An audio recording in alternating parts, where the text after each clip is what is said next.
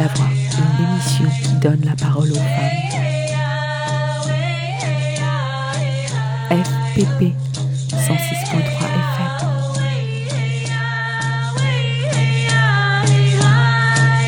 Bonjour et bienvenue dans Les femmes ont de la voix, l'émission qui donne la parole aux femmes. Aujourd'hui, nous sommes en Bretagne, euh, plus précisément dans le département du Morbihan, dans une petite ville qui s'appelle le Fawet.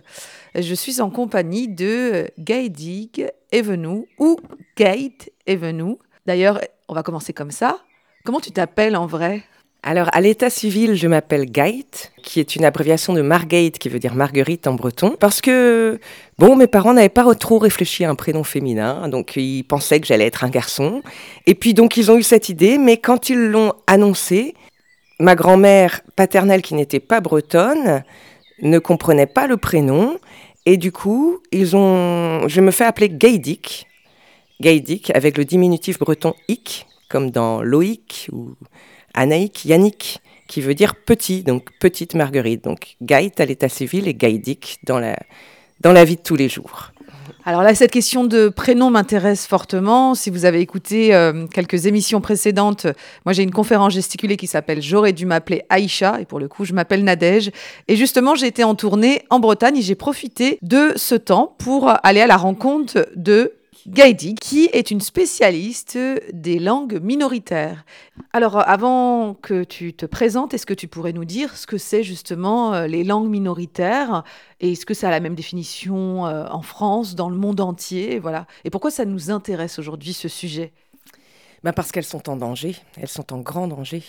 Il y a des langues qui disparaissent euh, ben, tous les jours. Là. C'est une catastrophe. Euh, on, est en train de, perdre toutes nos richesses linguistiques. Donc la plupart des langues parlées dans le monde sont des langues minoritaires en fait. Euh, des langues minoritaires, comment on peut les définir? Ben, Souvent ce ne sont pas des langues nationales, hein. elles ne sont pas langues d'une nation. Officielles? Voilà, ouais, ce ne sont pas des langues officielles d'État. Voilà, c'est ce que je voulais dire. et puis ce sont des langues aussi qui sont en situation d'être minorisé. Donc en situation, en fait, il y a un rapport, un rapport de force entre les langues. Celui qui a la bonne langue, la langue dominante, il va avoir plus, plus d'opportunités aussi dans sa vie. Donc euh, il y a des langues minorées et euh, celui qui parle cette langue peut être aussi donc en situation d'être dominé. Donc on parle de situation de diglossie euh, qui existe dans nombreux dans de nombreux pays. Hein. La, situation de diglossie, c'est la situation d'un pays, par exemple, où il y a une langue officielle qui n'est parlée euh, que par euh, les gens socialement, euh, qui ont d'une classe sociale élevée, et puis il y a d'autres langues qui sont dites minorées, elles sont minorées par rapport à la, la langue dominante. Et donc, en fait, la langue française, par exemple, est une langue dominante. Hein, euh, c'était le cas ben, notamment dans la situation, dans situation coloniale. Hein. Et puis euh, cette situation linguistique a, perdu, a perduré pardon, après la décolonisation. Est-ce que tu peux nous raconter un petit peu donc dans quelle famille tu as grandi? Et puis surtout ce qui est important pour les auditoristes, c'est de savoir d'où tu parles. Alors moi j'ai grandi, euh, alors je suis née à Quimperlé en Bretagne, de parents tous deux bretons et militants, militants de la langue bretonne et militants ben, donc donc euh, forcément de la culture bretonne. Et euh, père, euh, lui, mon père est pied noir, donc lui, il, est né en Algérie et il a vécu en Algérie jusqu'à ses 17 ans. Il y est retourné pour son service militaire comme objecteur de conscience, donc comme enseignant. Et donc du coup, j'étais à peine née que mes parents sont repartis en Algérie comme coopérants. Donc j'ai grandi en Algérie, mais je suis revenue à 4 ans au Fawet, où j'ai passé ben, mon enfance. ensuite j'ai fait le lycée à Quimperlé et puis ensuite j'ai fait des études à Brest. Dans quelle famille j'ai grandi? Oui, j'ai grandi dans les années 80 avec euh, des parents militants de la langue bretonne qui avaient, euh, depuis leur rencontre, décidé de ne parler euh, que breton entre eux. ce qui se faisait pas trop trop à l'époque et en plus c'était une langue qui avait été interdite à ma mère, hein, une langue qu'elle n'avait pas le droit de parler quand elle était petite, parce que le breton, si on continuait à parler le breton, ça voulait dire ben, ne pas évoluer socialement. Et on a pensé longtemps qu'il fallait justement abandonner les langues régionales pour progresser dans la société. Et puis mon père, de son côté, c'est euh, c'est ce qu'il a vu en Algérie, parce qu'il y était pendant la guerre d'Algérie. c'est ce qu'il a vu qui a fait qu'il a aussi décidé de dédier sa vie à la défense d'une langue minoritaire, et notamment bah, le breton, parce que justement, il a rejeté euh, euh, l'impérialisme français, en fait. Et donc, du coup, à la maison, mes parents parlaient breton, mes parents nous parlaient breton. Et ça faisait l'objet de moqueries, d'ailleurs, hein, auprès de mes camarades de classe. Hein. on se moquait de nous à l'école parce que mes parents nous parlaient breton. C'était pas du tout à la mode à l'époque. Alors maintenant, ça a beaucoup changé. Dans les représentations sont quand même beaucoup plus positives. Et donc, cette influence bretonne, euh, ce militantisme de la part de tes parents, j'imagine que ça a une influence sur toi et sur ton parcours. Est-ce que tu peux nous en dire plus? Oui, oui. En fait, euh, quand j'étais petite, donc le souvenir, les premières, euh, premières années où, je me dont je me souviens, donc après mes quatre ans, en fait, mon père faisait une thèse. Une thèse en linguistique celtique, donc sur le breton de Lanvénégin, qui est une toute petite commune à côté du Fawet. Et donc, c'était un peu à l'ancienne hein, chez moi. Donc à table, les enfants n'avaient pas le droit de parler, euh, il n'y a que mon père qui parlait, et il ne parlait que de sa thèse. Ma mère, de son côté, a fait des études euh, très poussées, notamment de langue, notamment de latin et de grec. Et puis ils échangeaient euh, sur les langues, sur les racines indo-européennes, hein, des, langues, des racines communes entre langues indo-européennes. Et moi, ça m'a beaucoup marqué, parce que j'avais l'impression que du coup, mes parents, ils connaissaient plein plein de choses, notamment grâce au latin et au grec, grâce à la linguistique. Et du coup, oui, ça m'a marqué parce que par la suite, j'ai étudié, j'ai voulu étudier moi-même le latin et le grec. Enfin, je voulais apprendre le latin à 5 ans pour faire comme mes parents, parce que j'avais l'impression que ben, ça ouvrait des portes. Et puis, ben, par la suite, il se trouve que j'ai voulu voyager comme mes parents. Donc, j'ai travaillé dans le domaine de la francophonie au ministère des Affaires étrangères et donc j'ai été formée en politique linguistique. Alors en politique linguistique, ben, quand on travaille dans la francophonie, ben, en fait la, langue française, c'est un instrument, c'est un instrument de rayonnement de la France, mais c'est aussi bien sûr un instrument de pouvoir sur les autres langues. Une manière de continuer à asseoir euh, sa domination, donc à travers la langue, la francophonie, la culture, euh, avec ce fameux rayonnement euh, de la France à l'étranger et comment par la langue on peut asseoir une domination. Même si euh, le français a beaucoup reculé, en tout cas euh, euh, du, côté diplomatique, etc. le français est encore extrêmement parlé, notamment en Afrique. L'Afrique, je crois que c'est le continent où on parle le plus français au monde. Oui, oui, c'est ça, oui. Mm. C'est vrai que moi, ce qui m'a plu, dans l'émission, donc j'ai travaillé principalement en Europe centrale et orientale. Moi, ce qui me plaisait, c'était aussi apprendre la langue du pays, bien sûr. C'était, c'était ça qui était primordial. Et, là, on comprend, et ça, tu le dis aussi dans ta conférence, on ne comprend bien le pays. J'irais jusqu'à dire quand on maîtrise la langue. Et plus on apprend la langue, plus on comprend des choses sur la culture et la mentalité euh, des gens. Et donc, pour moi, je mettais un point d'honneur à apprendre toujours la langue du pays et c'est pas du tout l'habitude des Français, en tout cas dans ces pays-là, puisque c'est des Français qui travaillent dans le domaine francophone, donc qui sont toujours entourés de locuteurs francophones, en fait. Et qui se comportent comme des expats.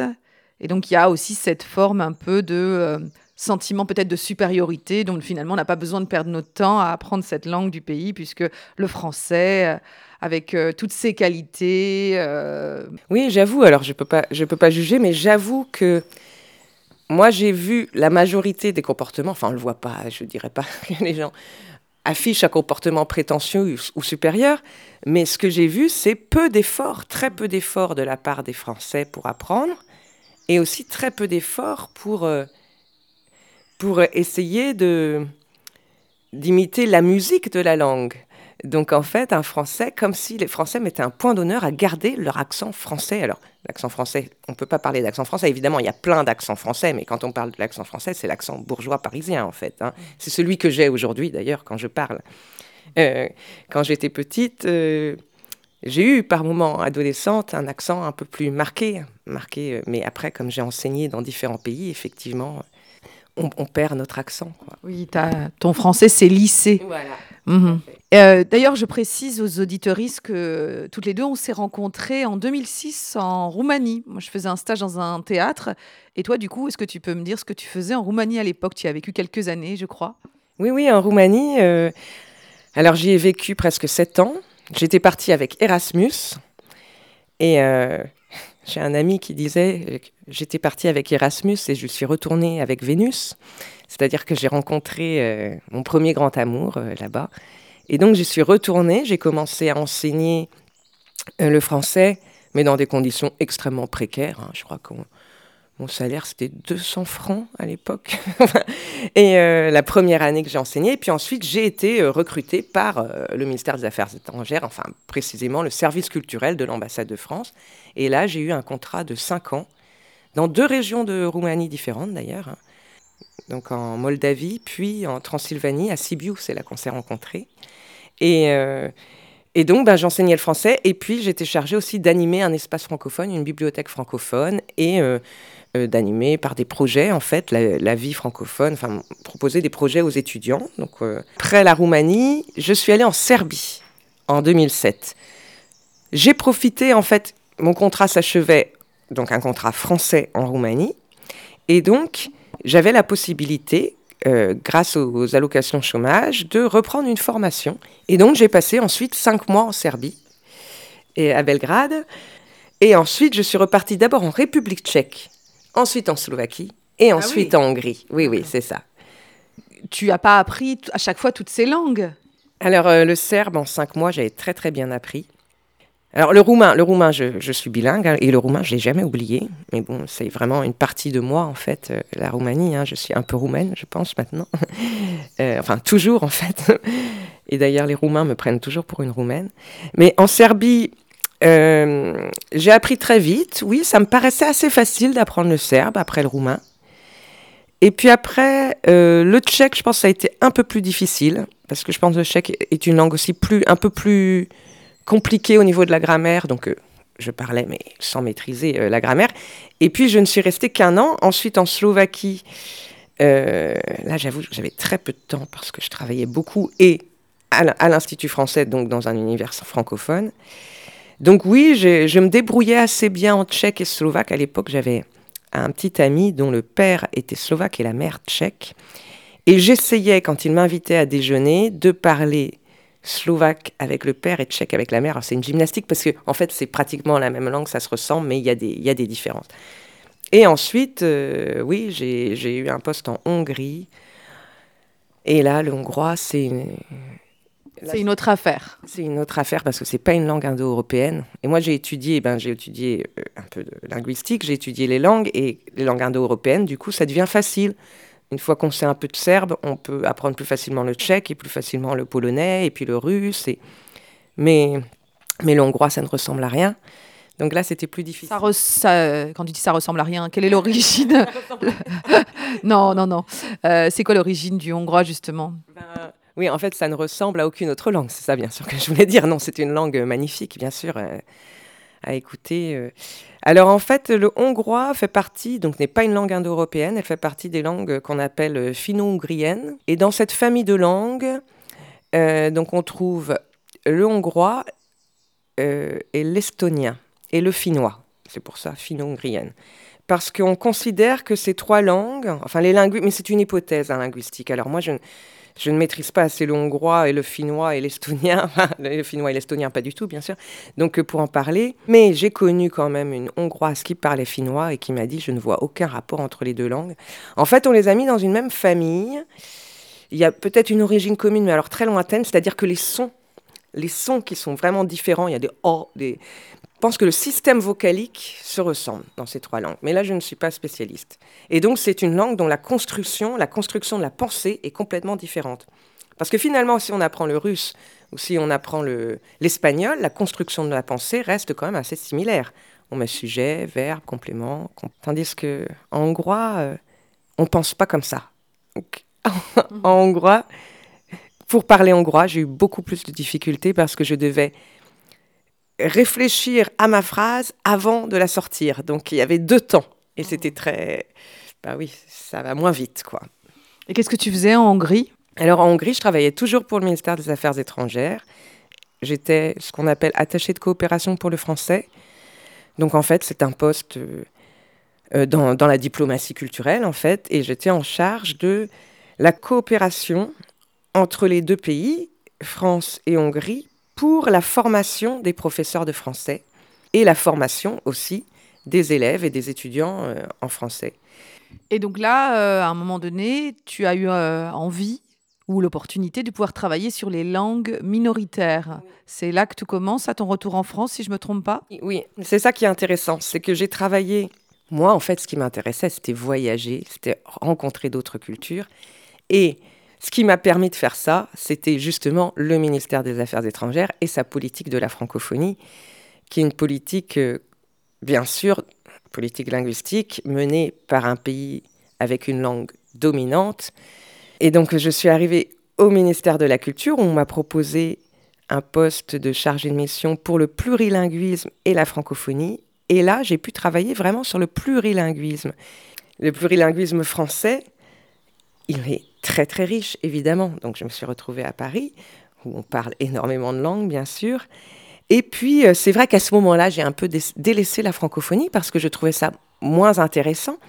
L'enjeu du plurilinguisme était tellement plus riche et donc, j'ai beaucoup travaillé, et là, c'était absolument passionnant, sur la prise en compte des langues des enfants issus de l'immigration pour l'apprentissage du français à l'école. Et parce que on a longtemps dit, et encore aujourd'hui, des enseignants ou des chefs d'établissement ou des directeurs d'école le disent, pour les enfants issus de l'immigration, il vaut mieux abandonner, enfin on l'entend toujours, abandonner la langue d'héritage pour mieux apprendre le français, parce que ça peut être un frein pour la scolarité de l'enfant. Et on a cru ça, on a cru qu'il fallait les assimiler. Et comme tu le dis très bien dans ta conférence, bizarrement, on le dit pour des enfants turcs, pour des enfants arabes, euh, mais on ne le dit pas quand il s'agit d'un petit anglophone qui a des parents américains ou anglais, c'est vrai. Ça, c'est, ça, je l'ai vu. Et donc, du coup, euh, et en plus, c'est complètement faux parce qu'un enfant à qui on transmet sa langue, la langue, sa langue maternelle et paternelle, en fait, la langue de sa famille, la langue, la langue que parlent ses parents, eh bien, il va être en sécurité dans sa langue première et c'est ça qui va lui permettre d'apprendre une langue seconde sereinement. Et ce qu'on dit, par contre, ce qu'on a entendu hein, euh, dire à certains parents d'élèves, des parents d'élèves immigrés qui ne maîtrisaient pas le français, eh bien, pendant de longues années, on apprenait aux instituteurs à leur dire, mais surtout, ne parlez pas votre langue à votre enfant et forcez-vous à parler français. Eh bien, l'enfant, qu'est-ce qu'il voit? Il voit son père ou sa mère se forcer à parler un mauvais français parce que le parent ne maîtrise pas et, ne maîtrise pas la langue. Et en fait, c'est catastrophique, tant au niveau de, de ce que ça transmet comme représentation. L'enfant comprend qu'en fait la langue de ses parents, il ne faut pas la parler, que la langue de ses parents, c'est pas la bonne langue en fait, et que ses parents sont aussi en apprentissage et, donc euh, et c'est oui c'est catastrophique au, niveau de la représentation de soi et de sa culture dont tu parles aussi dans ta conférence d'ailleurs. Merci beaucoup. Euh, on va en profiter à présent pour faire une première pause musicale. Est-ce que, euh, Gaïdik, tu as euh, une idée d'une chanson, d'une musique que tu aimerais partager, qui résonne peut-être avec le sujet d'aujourd'hui? Ben, Je propose la chanson Hirenta de Swad Massi. Alors, je prononce pas bien, hein, mais... Pourquoi tu l'as choisie? Parce qu'elle est magnifique, parce qu'elle me transporte, et puis, et puis aussi parce que... Alors, je ne parle pas arabe, enfin j'ai pris quelques cours et je le comprenais quand j'étais petite puisque j'ai été élevée en partie par une Algérienne durant ces quatre années en Algérie. Et en fait, euh, dès que j'entends la langue arabe, je me sens en, sécurité. C'est une langue que j'adore entendre, même si, euh, bon, je comprends un petit peu, mais pas grand-chose. oui, puisque quelque part, euh, c'est la langue c'est presque une langue maternelle, puisque ta nounou t'a quasiment élevé de tes 0 à tes 4 ans en Algérie. Ben oui, oui, en fait, c'est ça, c'est ça. C'est une langue maternelle, puisque je l'appelais maman Nadia. Ma nounou, je l'appelais maman Nadia. Et je suis retournée la voir 30 ans après. Et elle m'a dit Mais comment ça se fait? Tu comprenais très bien l'arabe quand tu avais 4 ans. bon, on écoute ça. À tout de suite.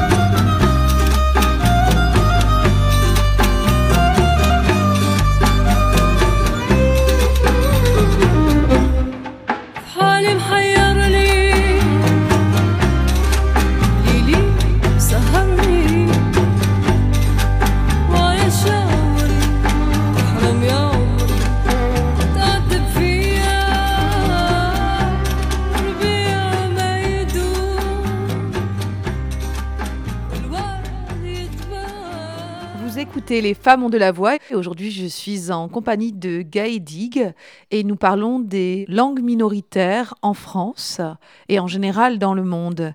Moi, j'ai une anecdote à raconter. Euh, je suis allée visiter le Sri Lanka il y a quelques années.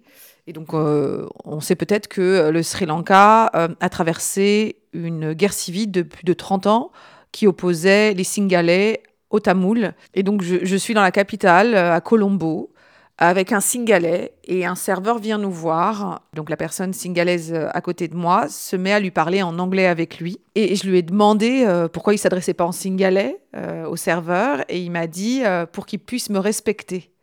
Parler anglais, c'est une manière de, de montrer notre supériorité qu'on a fait des études.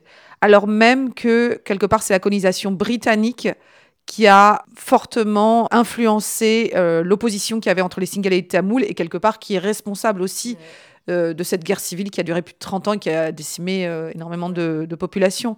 Et d'en arriver là, aujourd'hui, de continuer à utiliser cette langue, et c'est la même chose également en Algérie. Quand on maîtrise le français, en général, on fait partie des classes supérieures. Oui, oui, tout à fait. C'est un très bon exemple euh, que tu donnes. Et donc, ça me fait penser, moi, à d'autres. Enfin, toute l'Afrique a été colonisée par les Européens, hein, comme on le sait. Et ce qui s'est passé après la décolonisation, avec euh, les nouvelles personnes au pouvoir, donc des, personnes, des, autochtones, et qui, dans différents pays d'Afrique, j'ai pas d'exemple précis, disaient bon, maintenant, euh, maintenant que les Français, par exemple, sont partis, on va pouvoir vivre notre culture. Et donc là, ils ont lancé, euh, par exemple, dans les écoles, ils ont changé les programmes pour faire des programmes aussi en langue nationale, comme on dit en Afrique, en langues africaines. Et en fait, il se trouve que les tenants du pouvoir qui mettaient ça en place, souvent mettaient leurs propres enfants dans des écoles uniquement français. Donc, la diversité, c'était bien, c'était bien pour le peuple, mais quand même, il vaut mieux garder, garder ça parce que ça reste, mm. ça reste un privilège, ça reste un avantage. Mm. Donc en fait, il y a un double discours et enfin, et c'est bien ce que tu expliques avec cette anecdote. Euh, donc au Sri Lanka, c'est. Et puis après, il y a une autre chose, c'est qu'effectivement, bah, encore, je redonne l'exemple de l'Algérie parce que je connais un petit peu mieux. Après les décolonisations, il y a eu cette volonté de créer un État fort, un État-nation fort. Et donc, effectivement, dans le premier discours du président nouvellement élu, fraîchement élu en 1962, c'était un État, une langue, une religion.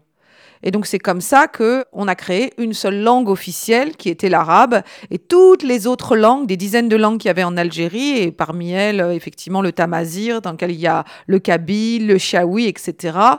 Euh, ont été euh, plus ou moins effacées. En tout cas, il y a eu cette volonté très forte et jusqu'à aujourd'hui, notamment les Kabyles revendiquent pleinement euh, il y a eu énormément d'affrontements avec l'État euh, pour que leur culture continue à exister et surtout à travers leur langue. En fait, souvent, pour les États-nations, les langues minoritaires, des peuples minoritaires, représentent un danger. C'est ça le problème. Ça peut représenter un danger. On a peur d'une révolte, on a peur. Or, il est possible d'être pluriculturel, d'être plurilingue et, de vivre dans la diversité et dans le, dans le respect, puisqu'on s'enrichit mutuellement, au contraire. Hein. Et, donc, euh, et donc en France, on a eu la même politique. Hein. La France a mené une politique, euh, donc une politique, oui, euh, terrible dans les colonies, pour interdire, où elle faisait, bon, comme on le sait, apprendre aux, petits indigènes, nos ancêtres les Gaulois. Mais en France, sur, dans les, dans les frontières de l'Hexagone, elle a aussi fait la même chose vis à -vis des langues régionales. Oui, justement, euh, faisons un petit peu d'histoire. Est-ce que tu peux nous expliquer euh, un peu euh, le moment où il y a eu cette volonté de vouloir imposer une seule langue? À partir de la, de la Révolution française, déjà, il y a eu une volonté de construire un État fort et donc et d'exterminer les langues régionales. Enfin, mais là, elles étaient très, très, très vivantes. À l'époque, il y avait peu de gens qui parlaient vraiment français à l'époque. J'avais lu qu'il y avait seulement moins de 10% euh, de la population française qui parlait euh, français couramment euh, au moment de la Révolution. Oui, oui, ben c'est en fait c'était la langue régionale de Paris en fait, le français tout simplement à l'époque. Mais ce qui a vraiment fait évoluer les choses, parce qu'on ne peut pas, enfin, on n'avait pas les moyens, enfin tout le monde parlait sa langue. Ce qui a fait vraiment évoluer les choses, c'est l'instauration de l'école publique laïque obligatoire par Jules Ferry et les lois Jules Ferry en 1880 qui stipule très clairement que le français sera seul en usage à l'école. Et donc, à partir de 1880, tous les enfants de France vont à l'école, ce qui est une chance énorme, on est d'accord, hein. mais tous les la plupart, donc 90%, vont à l'école et on leur parle une langue qu'ils ne comprennent pas. Et donc les enfants, notamment ben, les enfants bretons, les enfants occitans, les enfants basques, étaient punis s'ils parlaient, euh, s'ils parlaient leur langue. Donc c'est assez traumatisant puisque euh, là, c'est à peu près la génération de mes grands-parents, la dernière génération à avoir vécu ça. Et donc, j'ai entendu ces récits toute mon enfance, en fait. Et les enfants qui arrivaient à l'école, qui ne parlaient pas un mot de français et que s'ils ne pouvaient rien demander, même demander à aller aux toilettes, ou, euh, parce qu'ils étaient punis, puisqu'ils avaient parlé euh, en breton. Alors, on leur mettait un sabot autour du cou, un sabot qu'on appelait le symbole, le symbole de la honte. Et l'enfant devait porter le sabot pour montrer qu'il était vraiment un plouc, en fait, et qu'il sortait de sa ferme, en fait. Et, euh, et l'enfant, du coup, il devait. Alors, ça, c'est pas, ça s'est passé dans toute la France, mais dans les colonies aussi. Hein. C'est un peu comme le bonnet d'âne. Dans certaines régions, c'était le bonnet d'âne. Et donc, l'enfant devait se débarrasser du sabot avant la fin de la journée, parce que sinon, il était puni. Donc, il devait, par exemple, nettoyer l'école. Mais s'il rentrait avec une punition chez lui, il était puni une deuxième fois parce qu'il il n'avait pas été un bon élève. Parce qu'à l'époque, c'était comme ça. Et donc, euh, c'était terrible d'avoir le sabot à la fin de la journée. Donc, il fallait absolument le refiler à quelqu'un en, le dénonçant. Et donc, les élèves s'épiaient les uns les autres pour se refiler le sabot. Donc, euh, tu peux imaginer l'ambiance dans les cours d'école. En fait, on encourageait les petits-enfants à la délation tous les jours. Et donc, j'ai entendu que dans des colonies, il y a une thèse qui a été faite là-dessus, sur le symbole, par Rosen Millin, qui est justement euh, bretonne. Et elle, elle raconte ce qui se passait euh, dans les colonies. Alors, dans les colonies, en Afrique, c'était pas un sabot qu'on mettait, c'était une tête euh, de bête en décomposition. Et tant que l'enfant continuait à parler sa langue, on laissait ben, ce bout de cadavre se décomposer sur lui. Enfin, c'est vraiment horrible. Donc, il y a des générations qui ont été marquées. Et ça, la France ne le, ne le reconnaît pas, on n'en parle pas, on n'apprend pas ça à l'école, on, a gommé la langue. Pour revenir à ce qu'on disait avant la pause musicale, donc tu disais que tu travaillais au ministère de la Culture euh, sur la question notamment des langues minoritaires et des langues euh, des personnes issues de l'immigration. En fait, tu étais payé pour euh, encourager ça? Enfin, c'était quoi la politique de la France? Parce que effectivement, on a entendu pas mal de prises de position ces dernières années, notamment euh, de politiques qui étaient extrêmement critiques, notamment envers ces langues minoritaires, et encore une fois, les langues minoritaires issues euh, des anciennes colonies. Ben oui, ben c'était ça qui était compliqué finalement. En fait, le ministère de la Culture est responsable, a une mission vis-à-vis -vis de la diversité culturelle. Le ministère de la Culture est censé être garant de la diversité culturelle française et la défendre. Et donc, c'est ce qui fait que on avait le droit de porter un discours beaucoup plus ouvert, par exemple, que celui de l'éducation nationale. Mais tout en travaillant avec l'éducation nationale, hein, euh, puisque la, mission, oui, moi je travaillais plus précisément euh, dans un, service du ministère de la Culture qui s'occupait des langues, hein, la délégation générale à la langue française et aux langues de France. Euh, donc qui, était, qui a été pendant des années seulement délégation générale à la langue française, et puis les langues de France, c'est arrivé après, justement, avec cette ouverture. Alors en même temps, oui, on a des beaux discours euh, sur la diversité culturelle, et, et, en même temps, on a une politique euh, qui, qui, continue à être mortifère, puisque avec la réforme Blanquer, il n'y a plus la possibilité d'étudier les langues régionales, euh, la langue régionale de, bah, sa région, parce que euh, les élèves sont obligés de faire des choix, et s'ils étudient la langue régionale, alors ils, doivent choisir une spécialité qui va les enfermer. S'ils étudient par exemple le breton, eh ben, ils en font plusieurs heures par semaine, mais du coup, ils ne font pas d'autres matières, d'autres langues vivantes, et ça leur ferme des portes. Alors que l'idéal, ce serait justement que tout le monde puisse avoir accès à la langue, mais quand je dis la langue, c'est aussi la connaissance de l'histoire de sa région, de sa famille, de savoir d'où l'on vient. Pourquoi c'est important de savoir d'où on vient? C'est toi qui me demandes ça ben, En fait, je crois que il y a forcément des répercussions quand un peuple perd sa culture en deux, trois générations. Là, en Bretagne, c'est ce qui s'est passé. Hein. En, disons, jusque dans les années 60, ici, tout le monde parlait breton. On portait encore la coiffe, euh, le costume breton. Et puis, il y avait un autre, une, autre, civilisation, en fait. On vivait encore à l'ancienne. Et puis, et puis après, euh, ben, le modernisme est arrivé, la civilisation. Puis la civilisation, hein, c'était abandonner son costume, euh, abandonner la langue bretonne. Et d'ailleurs, on a bien convaincu les Bretons, hein, que les Bretons ont été convaincus eux-mêmes qu'il fallait l'abandonner. Ce qui s'est passé entre les années 60 et les années 80, c'est qu'ici, en centre-Bretagne rurale, on a changé de civilisation. On a changé de civilisation en l'espace de... Mais tout a changé. Enfin, tout a changé. Ben, en France en général. Hein. On a eu le confort moderne et tout, mais le confort moderne a changé la manière de s'habiller, on a changé de langue. Et en fait, ce qui s'est passé, on a changé, mais on a changé en se disant, bah, c'est ça le progrès, et il faut faire table rase du reste. Et c'est ça qui, à mon avis, et il y a des ethnopsychiatres qui ont écrit là-dessus, c'est ça qui, à mon avis, est problématique. Parce que, donc, on a des, grands-parents euh, qui parlent breton, euh, qui parlent pas forcément parfaitement le français. On a les enfants, les parents, donc qui comprennent le breton mais qui ne parlent pas. Et puis on a les petits enfants qui ni le comprennent ni ne le parlent. Mais alors ces enfants, en fait, toute cette langue, elle véhiculait aussi une culture. Et donc le petit enfant n'a plus du tout la même culture et le même mode de vie que ses grands-parents. Et donc là, il y a une rupture. Et il y a un, ethnopsychiatre qui s'appelle Philippe Carrère, qui a beaucoup écrit.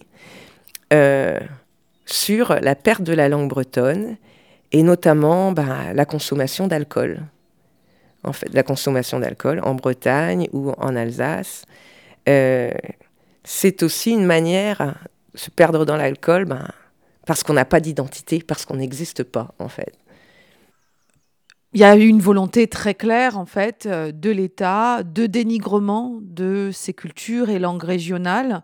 Moi, je parle dans ma conférence gesticulée de complexe du colonisé. Donc, c'est Franz Fanon, qui est un essayiste euh, martiniquais, qui a théorisé ça dans son livre Peau noire, masque blanc, et ça s'appliquait principalement euh, aux colonisés personnes racisées, mais euh, je peux voir tout à fait le lien justement avec les Bretons, par exemple, où euh, petit à petit, en fait, la personne colonisée commence par intégrer ces discours de stigmatisation, le sentiment d'être inférieur, et il finit par mépriser sa langue, sa culture, son peuple, euh, jusqu'à vouloir euh, ressembler complètement euh, au colonisateur. Et donc là, on peut complètement transposer le colonisateur étant du coup l'État, le Parisien, incarné par le Parisien, versus euh, le breton, qui à un moment donné a tellement honte, puisque quand je dis l'État, euh, qui est incarné par l'école, hein, l'école avec euh, les hussards noirs, qui dès la fin du 19e siècle, dans toutes les écoles françaises, avaient un, objectif très clair en tête, c'était de construire des bons petits Français, fiers de l'être, avec un amour dévorant pour la nation française et donc par la même par la langue. Oui, oui, tout à fait. Ah oui, oui, les Bretons, et je parle des Bretons, mais je suppose que je peux parler au nom de plusieurs peuples, oui, ont complètement intériorisé ce complexe. Donc mes, grands-parents, donc par exemple, souhaitaient que ma mère fasse de grandes études, hein, ce qu'elle a fait, qu'elle participe à l'ascension sociale, euh, puisque eux étaient euh, de, de, pauvres gens. Ma grand-mère travaillait à l'usine et mon, mon grand-père était ouvrier journalier. Donc eux parlaient breton entre eux, mais ma mère n'avait pas le droit de le parler. Elle m'a raconté que pendant les fêtes de famille, comme elle, c'était celle qui était la meilleure à l'école, donc elle continuait ses études, quand elle rencontrait ses cousins qui, eux, restaient à la ferme et qui, n'allaient pas étudier longtemps, donc qui, qui parlaient breton, puisqu'à la ferme, il fallait parler breton, les travaux se faisaient en breton, eh bien, on l'empêchait de parler avec ses cousins. On mettait une table pour les cousins et puis une table pour ma mère, et puis, et puis les, quelques personnes, quelques cousines qui, pouvaient parler français. Et il y a une chose que j'ai pas comprise à l'époque, mais donc ma grand-mère avait appris le français, elle nous parlait français avec son fort accent du Cap Cézanne, ses sœurs aussi, et j'ai su, ben ils étaient, euh, ils étaient 14 en tout, hein, 13 ou 14. Je n'ai jamais connu que les femmes, pourtant c'était une moitié, elle avait autant de frères que de sœurs, et eh bien, en fait, j'ai compris après, bon, les, frères sont décédés très tôt. d'alcoolisme, autour de 50 ans. Et en fait, je crois comprendre ben, que les frères, en fait, ils n'ont jamais appris le français. Ils n'ont jamais. c'est des gens qui n'ont pas été loin dans les études. Hein. À 12 ans, tout le monde était, travaillait déjà. Mais en fait, le fait de n'avoir pas appris le français, donc de ne s'être pas vraiment intégré, eh bien en fait, il n'existait pas. On ne nous en parlait pas. Les seules personnes que je connaissais, c'était celles qui parlaient, et parlaient, c'était parler français. Et en fait, mon grand-père, lui non plus, parce que pour la petite histoire, en fait, il faut savoir que c'est beaucoup les femmes, c'est beaucoup les femmes qui ont participé à l'éradication des langues régionales, les mères de famille. Parce que c'est souvent les mères de famille qui se soucient le plus de l'avenir de leurs enfants. Et en tout cas, elles, et ça c'est un phénomène qui a été étudié hein, par des universitaires dans toutes les régions de France, ce sont les mères de famille occitanes, les mères de famille basses, les mères de famille alsaciennes, etc., qui ont contribué plus, beaucoup plus que les hommes à perdre la langue. Les hommes pouvaient continuer à parler la langue entre eux. Et donc mon père, mon grand-père, il ne me parlait jamais. Il était très effacé, très discret. Bon, euh, c'était comme s'il comptait pas non plus. Hein. Ma mère et ma grand-mère parlaient, mais mon grand-père était toujours dans son coin. comme on me faisait croire qu'il n'avait pas grand-chose à dire en fait. Et j'ai compris après que mon grand-père ne me parlait pas parce que tout simplement il ne parlait pas assez bien français. Et, toi, pendant toutes ces années, tu as peut-être pensé qu'il était un peu, un peu bête? Ben oui, en fait.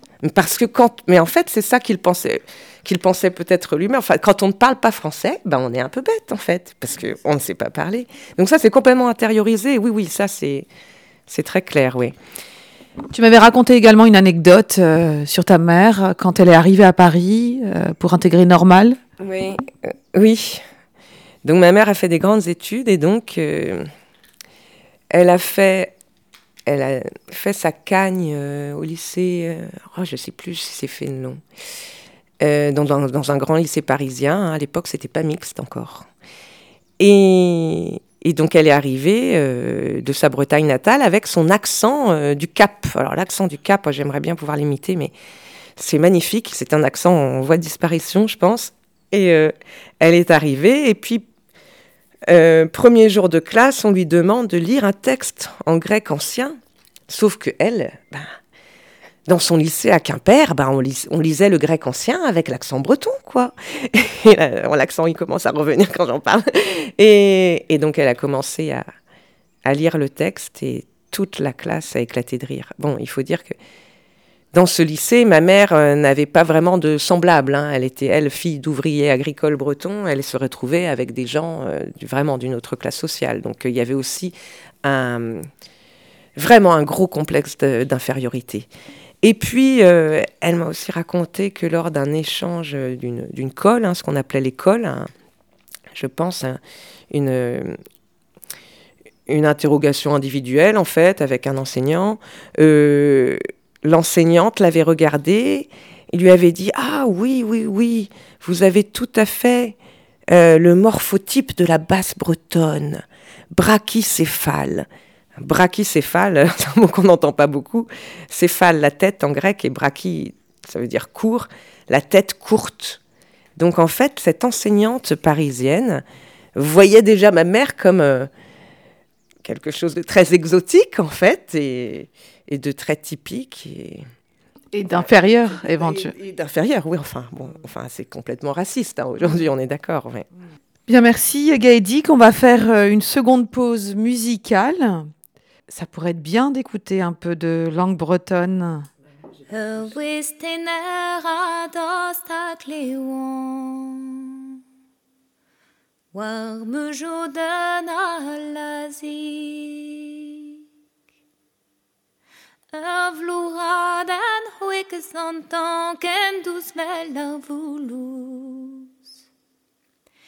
En ar varnem santan pa ya kuit a preske kemer alonik. Douget on gant a ket a gewis. Diou rir an meud a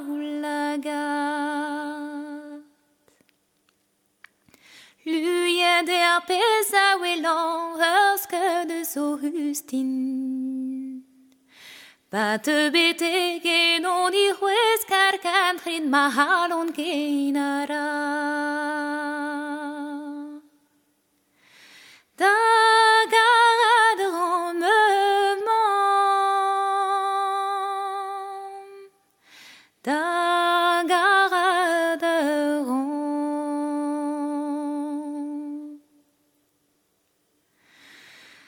Assez tu me war barlen rons.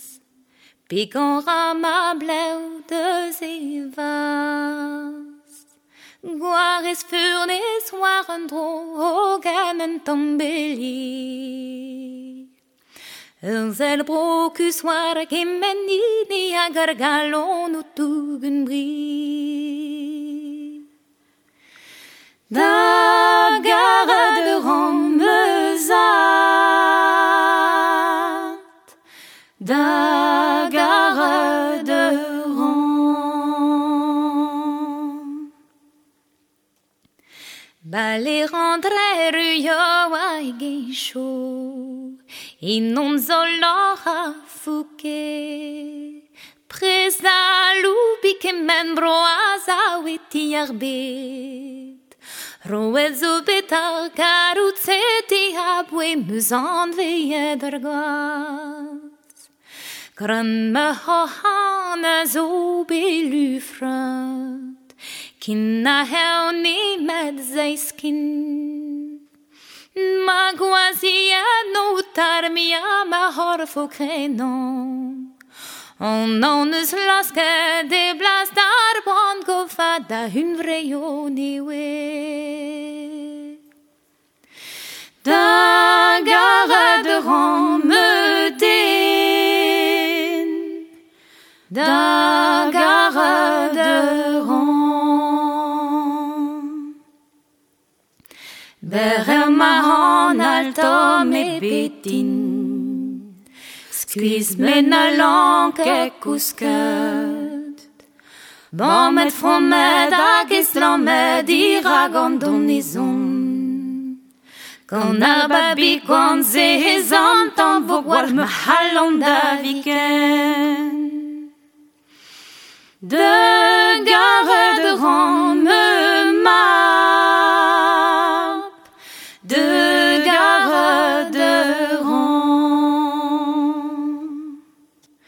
Ma hol vugal les autres odrodin. A go bugal e gante. L'odion TV rus l'odal vezon que roas. Arrivas a zo rami a a zo wari. En amzer dro en ankou asko.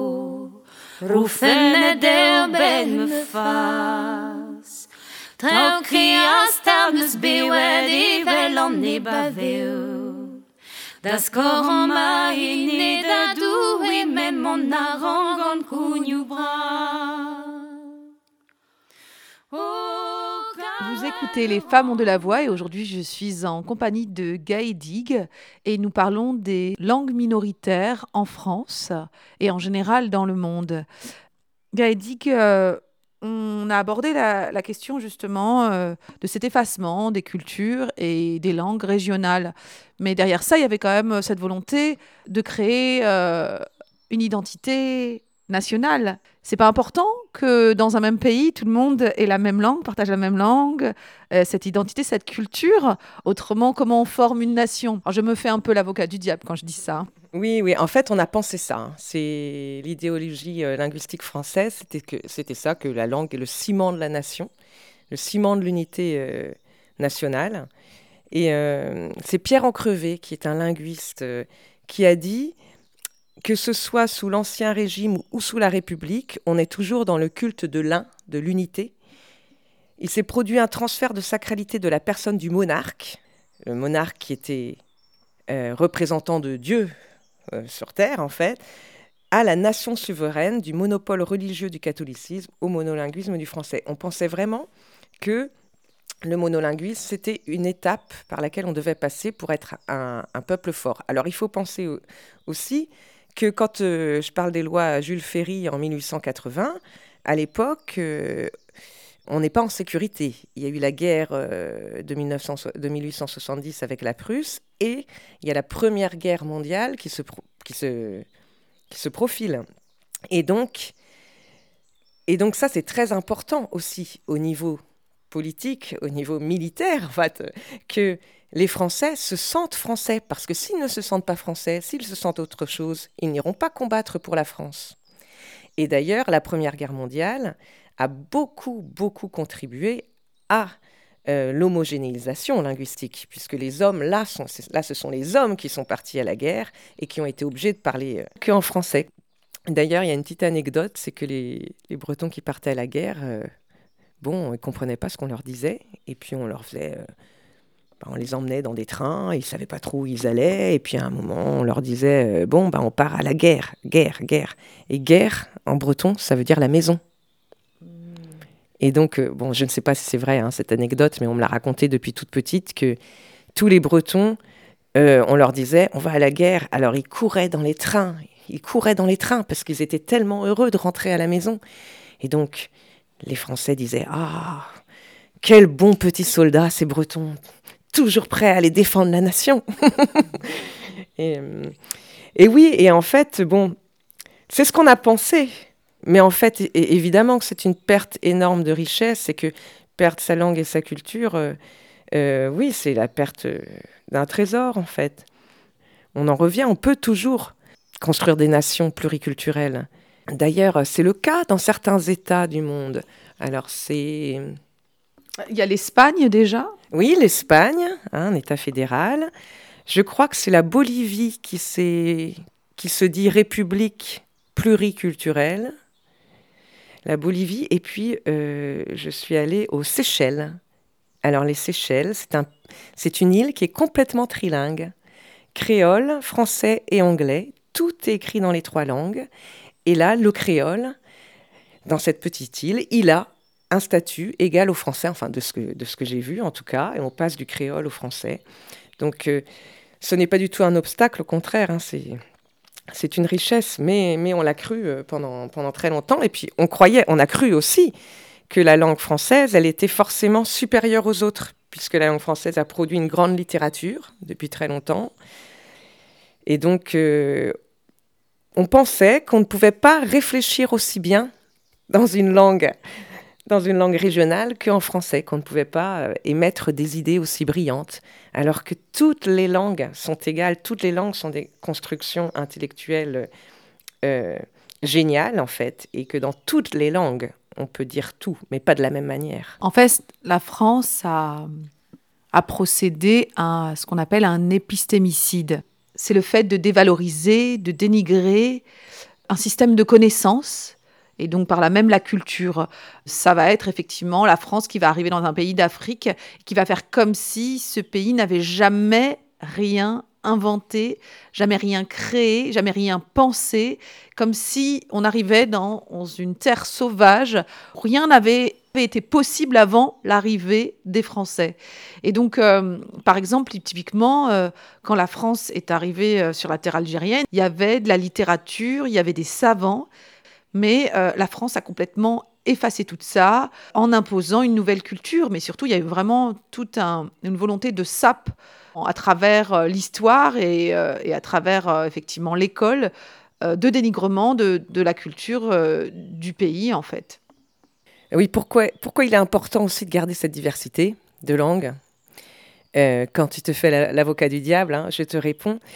Euh, si toutes les langues sont égales et peuvent, et peuvent exprimer, peuvent tout exprimer, hein, parce qu'on a pensé qu'il y a des langues qui ne pouvaient pas tout exprimer, que ces gens-là ne pensaient pas.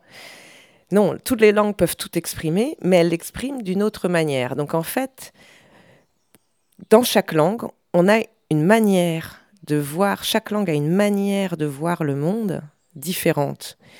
C'est Fellini qui a dit, alors je ne parle pas couramment italien, mais il a dit Ogni lingua vede il mondo in modo diverso, quelque chose comme ça. Chaque langue voit le monde d'une manière différente. Quand on parle de langue, on a deux manières de voir le monde. Et du coup, ça, c'est une ressource parce qu'on on peut avoir deux, deux points de vue, deux points de départ. Du coup, plus on parle de langue, plus on est ouvert et plus on a de, de vision du monde, en fait. Et du coup, plus on est tolérant et plus on accepte l'autre aussi. Oui, en fait, il y a une vision euh, très ethnocentrique qui a été imposée au reste du monde. Donc, si on ne pense pas de manière rationnelle, cartésienne, euh, à l'européenne, en fait, forcément, ben, on ne pense pas. Alors qu'en fait, on pense juste différemment. Voilà. Et ça, c'est quelque chose qui est très, très compliqué. C'est comme la question, de la, la question du progrès ou de la modernité, de vouloir absolument une avancée, des avancées technologiques. En fait, tous les peuples ne le veulent pas. Et d'ailleurs, c'est intéressant parce qu'en Europe aujourd'hui, à cause justement du réchauffement climatique, on est en train de, de réenvisager de faire un retour en arrière. Donc le, progrès serait en fait de, de regarder un peu euh, comment vivaient les peuples autochtones pour retrouver une harmonie avec la nature. On est en train de comprendre qu'en fait, ces peuples autochtones qui ont été décimés, que, que les Européens pensaient être des sauvages, en fait, ils avaient la clé. Mais oui, et le pire, c'est qu'en fait, on a perdu euh, des savoirs partout dans le monde en perdant ces langues-là en perdant des langues qui ont été écrasées, minorisées, ou dans des situations de colonisation, ou dans les situations de la Bretagne, comme euh, je l'explique. On a perdu des savoirs, par exemple, euh, comment utiliser euh, les plantes sauvages, médicinales. Il y a tout un savoir, ou alors des savoir-faire artisanaux qu'on a perdus en perdant la langue. c'est les, c'est les Réunionnais qui ont, fait un travail sur les plantes médicinales. Mais tout le vocabulaire, il est en réunionnais. Je sais que ça avait été euh, soumis pour être, euh, pour être sur la liste des patrimoines à sauver de l'UNESCO quand j'étais au ministère de la Culture. Ces techniques de, euh, ces connaissances en fait sur les herbes médicinales réunionnaises et ça s'appelait les herbages, je crois, les herbages. Enfin, c'était du, réunionnais en fait. et oui, oui, on perd, on perd énormément, ouais. Euh, également, pour la petite, euh, la petite histoire, tout ce qui s'est perdu donc dans, dans, la, campagne hein, du début du siècle, du début du XXe siècle en Bretagne, hein, il n'y avait pas de médecins partout, mais on allait voir le guérisseur. Euh, et le guérisseur, il, il, y avait des formules, des techniques pour, par exemple, soigner les maladies de peau, avec des formules magiques. En fait, ce sont des formules magiques qu'on se passait de génération en génération, depuis des siècles. Et en fait, Là, ces formules sont en train de disparaître parce que toutes les personnes qui connaissaient ces formules n'ont pas transmis leur don, ou alors parce que le, don, ça se transmettait avec les formules, n'ont plus transmis puisqu'il ne fallait rien transmettre en breton aux enfants. Et donc, alors moi j'ai essayé de collecter euh, quelques formules comme ça, mais euh, tous les jours, enfin tout, Enfin, ça se, ça se perd et, toutes les personnes qui connaissent encore des formules, ben, c'est des personnes très très âgées maintenant en fait. Et c'est quoi la politique donc aujourd'hui euh, concrètement euh, Donc il y, a la vitrine, hein, la diversité, mais euh, la politique aujourd'hui de la France en matière de langue minoritaire ou plutôt langue régionale. Parlons des langues régionales. Alors, moi, je ne suis plus trop, trop là-dedans hein, maintenant. Mais par exemple, en avril 2021, c'est un événement assez historique.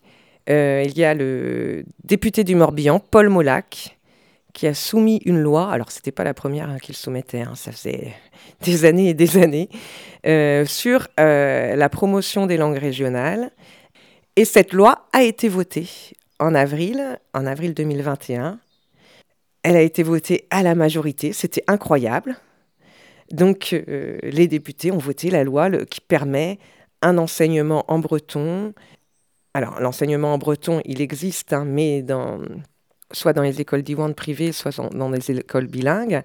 Euh, cette loi était une grande avancée. Et puis, en fait, après qu'elle ait été votée, le Conseil constitutionnel a fait appel parce qu'il trouvait que la loi allait trop loin et pouvait mettre en danger hein, euh, la primauté de la langue française. Donc ça a été tout un débat, ça a duré des mois. Donc il y a des articles de la loi qui ont été enlevés. Qu'est-ce qu'il faudrait, euh, qu'est-ce qu'on devrait mettre euh, en place? Si, tu avais une baguette magique et tu pouvais faire voter et passer des lois, et puis qu'il y avait aussi euh, les financements qui suivaient, les budgets qui suivaient, qu'est-ce que tu penses qu'il faudrait faire pour pouvoir rééquilibrer, peut-être rattraper justement ce, ce, qui a tout le mal déjà qui a été fait? Eh bien déjà, il faut parler de ce qui a été fait, parce qu'on n'en parle pas. On n'en parle pas beaucoup. Bon, moi, je suis née dans les années 80, mais les gens qui sont nés après moi, si on leur raconte pas l'histoire du symbole, si leurs grands-parents, enfin leurs grands-parents maintenant, les gens qui, les gens qui sont jeunes aujourd'hui, leurs grands-parents n'ont même plus connu le symbole, en fait. Leur dire ce qu'il s'est passé déjà et offrir la possibilité à chaque enfant à l'école de d'avoir euh, un cours pas forcément hein, de, de, langue, hein, pas forcément maîtriser la langue, un cours euh, de découverte, de connaissance de l'histoire, de l'histoire de la région, de l'histoire locale, de la culture locale et, euh, des connaissances euh, sur la langue également. Donner à, tout enfant la possibilité de savoir d'où il vient, déjà.